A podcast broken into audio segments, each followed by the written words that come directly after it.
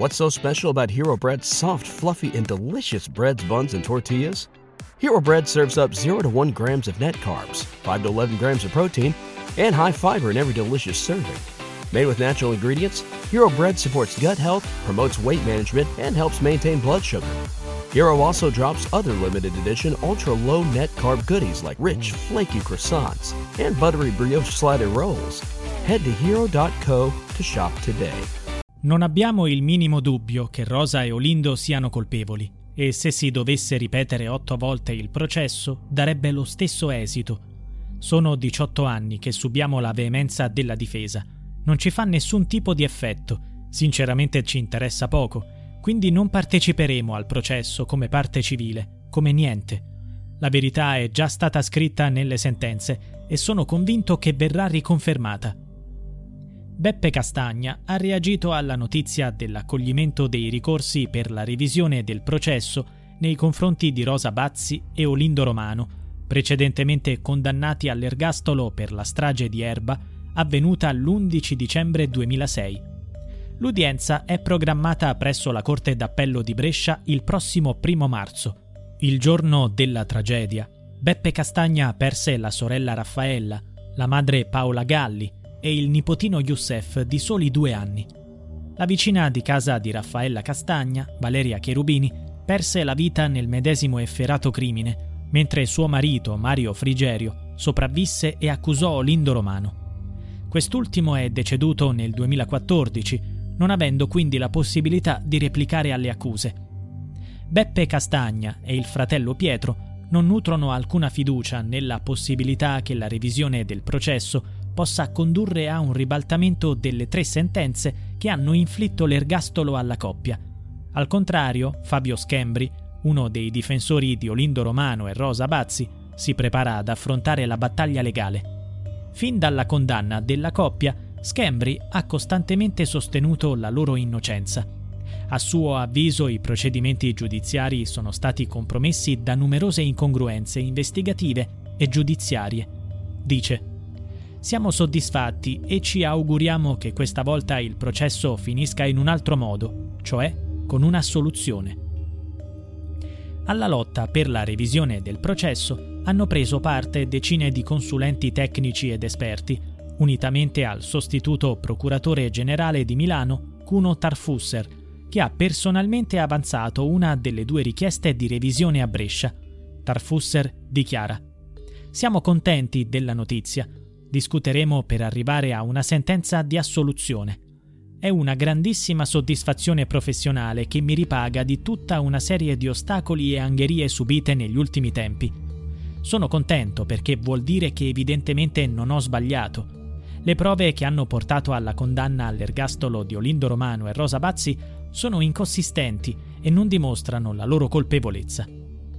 Tuttavia, il magistrato coinvolto in questa vicenda è attualmente oggetto di un procedimento disciplinare da parte del CSM, in quanto non ha rispettato le regole interne alla Procura di Milano nell'atto di presentare la richiesta di revisione, a cui professa una profonda convinzione.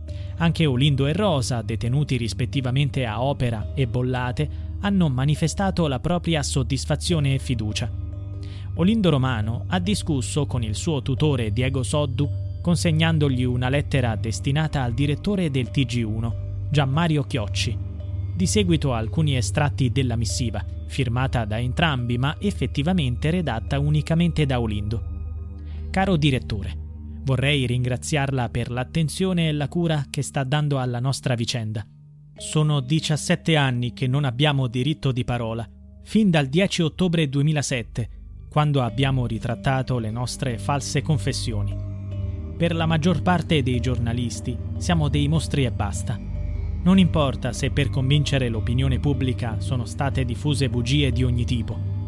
L'ultima notizia falsa, Olindo lo scrive in maiuscolo, è uscita pochi giorni fa e si riferisce alle mie impronte digitali che sarebbero state rinvenute sul quadro elettrico di Casa Castagna, una circostanza smentita dagli atti. Olindo ribadisce che lui e la moglie sono stati il capro espiatorio della strage. Se la sono presa con due persone che non sapevano come difendersi, che all'inizio hanno avuto un avvocato d'ufficio, il quale, durante gli interrogatori, è quasi sempre stato zitto. È troppo brutto far uscire la verità che può trattarsi di criminali che hanno fatto tutto questo per la droga. L'ergastolano affronta la questione delle confessioni estorte. Provate a mettervi al nostro posto. Due persone semplici che all'improvviso vengono prima indicate come colpevoli e poi portate in carcere, soli e spaventati, chiusi in cella per due giorni, senza capire cosa stava succedendo. Poi all'improvviso arrivano quei due carabinieri che con la scusa di prendere le impronte digitali mi hanno fatto una testa così, dicendo che era meglio confessare perché avremmo avuto un forte sconto di pena, come succede ai pentiti di mafia. Olindo ribadisce nuovamente che tutti i dettagli della strage, da lui annotati durante il verbale, erano de- What's so special about Hero Bread's soft, fluffy, and delicious breads, buns, and tortillas? These ultra low net carb baked goods contain zero sugar, fewer calories, and more protein than the leading brands, and are high in fiber to support gut health. Shop now at hero.co. Derivati da ciò che aveva udito in televisione e letto nel provvedimento di fermo. Conferma inoltre che durante l'interrogatorio gli furono mostrate le fotografie della scena del crimine. Chiedo solo una cosa, di riferire che noi siamo innocenti, che continuiamo ad avere fiducia nella giustizia e che non passa giorno che non pensiamo a quelle povere vittime di una strage ancora senza colpevoli. Ma cosa potrebbe accadere il primo marzo? Gli scenari sono molti la Corte d'Appello di Brescia potrebbe accogliere tutte o solo alcune delle nuove prove, decidendo di aprire un nuovo dibattimento. Altrimenti potrebbe emettere una sentenza basandosi solo sui documenti a disposizione. In alternativa potrebbe confermare le sentenze già passate in giudicato. Nei primi due scenari i due condannati verrebbero immediatamente scarcerati. Le fondamenta della richiesta di revisione composta da 150 pagine e redatta dai legali Fabio Schembri, Luisa Bordeaux, Patrizia Morello e Nico D'Ascola, si basano su sette punti cruciali e 14 consulenze. D'altra parte, l'istanza presentata dal sostituto procuratore generale Cuno Tarfusser, di 48 pagine, si focalizza sul fatto che le tre principali prove che portarono alla condanna di Rosa Iolindo potrebbero non essere sufficienti a giustificare una pena dell'ergastolo si parte dal riconoscimento di Olindo Romano da parte di Mario Frigerio, avvenuto mentre quest'ultimo era ancora ferito e sconvolto in ospedale. Secondo il sostituto procuratore Tarfusser e la difesa, queste prove non sarebbero idonee a giustificare una condanna all'ergastolo. Non si può non rilevare come questo riconoscimento abbia avuto una genesi tortuosa, sia inficiato da evidenti e gravi elementi di criticità che lo hanno reso estremamente dubbio. Quindi le affermazioni di Frigerio non sarebbero attendibili, soprattutto considerando che l'uomo avrebbe subito gravi danni cerebrali a causa del monossido di carbonio inalato durante l'incendio che distrusse la casa dei Castagna. La difesa e il magistrato milanese contestano anche la cosiddetta prova regina, che portò all'arresto dei coniugi romano, ossia la macchia di sangue misto tra quello di Cherubini e un soggetto maschile non identificato, rinvenuta sul battitacco della vettura di Olindo Romano. Viene messo in dubbio il modo in cui i carabinieri l'hanno reperita. Tarfusser ha scritto in proposito. Si tratta di una prova che trasuda criticità mai valutate dalle corti di merito.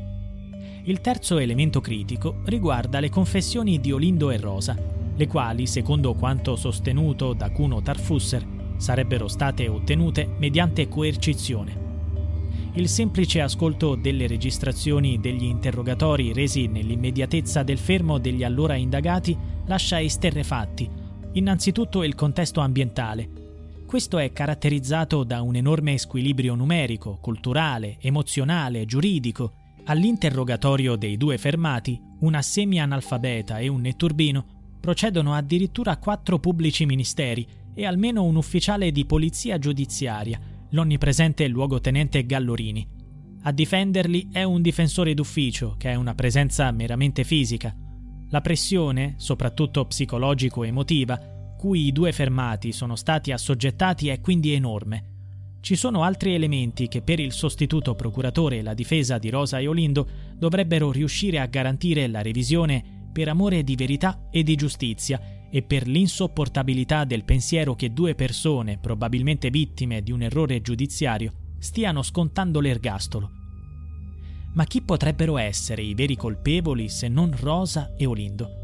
La difesa ha nuovamente presentato la testimonianza di Abdi Kais, un cittadino tunisino che conosceva Azuz Marzouk, il marito di Raffaella Castagna, e che aveva legami con ambienti legati allo spaccio di droga.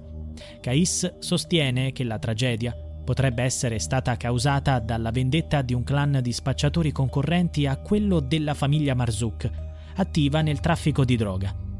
Come si concluderà questa vicenda? La parola spetta ai giudici. Da notare che in aula, il primo marzo, non saranno presenti né i fratelli Castagna né i figli dei Frigerio. Per loro la verità rimane quella già stabilita. Saranno presenti Rosa e Olindo insieme ad Azuz Marzouk. Da tempo quest'ultimo difende i due condannati all'ergastolo, nonostante li avesse accusati per anni. Ha dichiarato: Mio figlio troverà pace solo quando si conoscerà la verità. Ora in carcere ci sono due innocenti. Quanto al movente della vendetta trasversale legata al giro di spaccio, Marzouk fa parlare il suo avvocato Solange Marchignoli. Azuz è estraneo a quanto accaduto e non ha paura di nulla. A lui interessa la revisione del processo per evitare che in carcere restino due innocenti.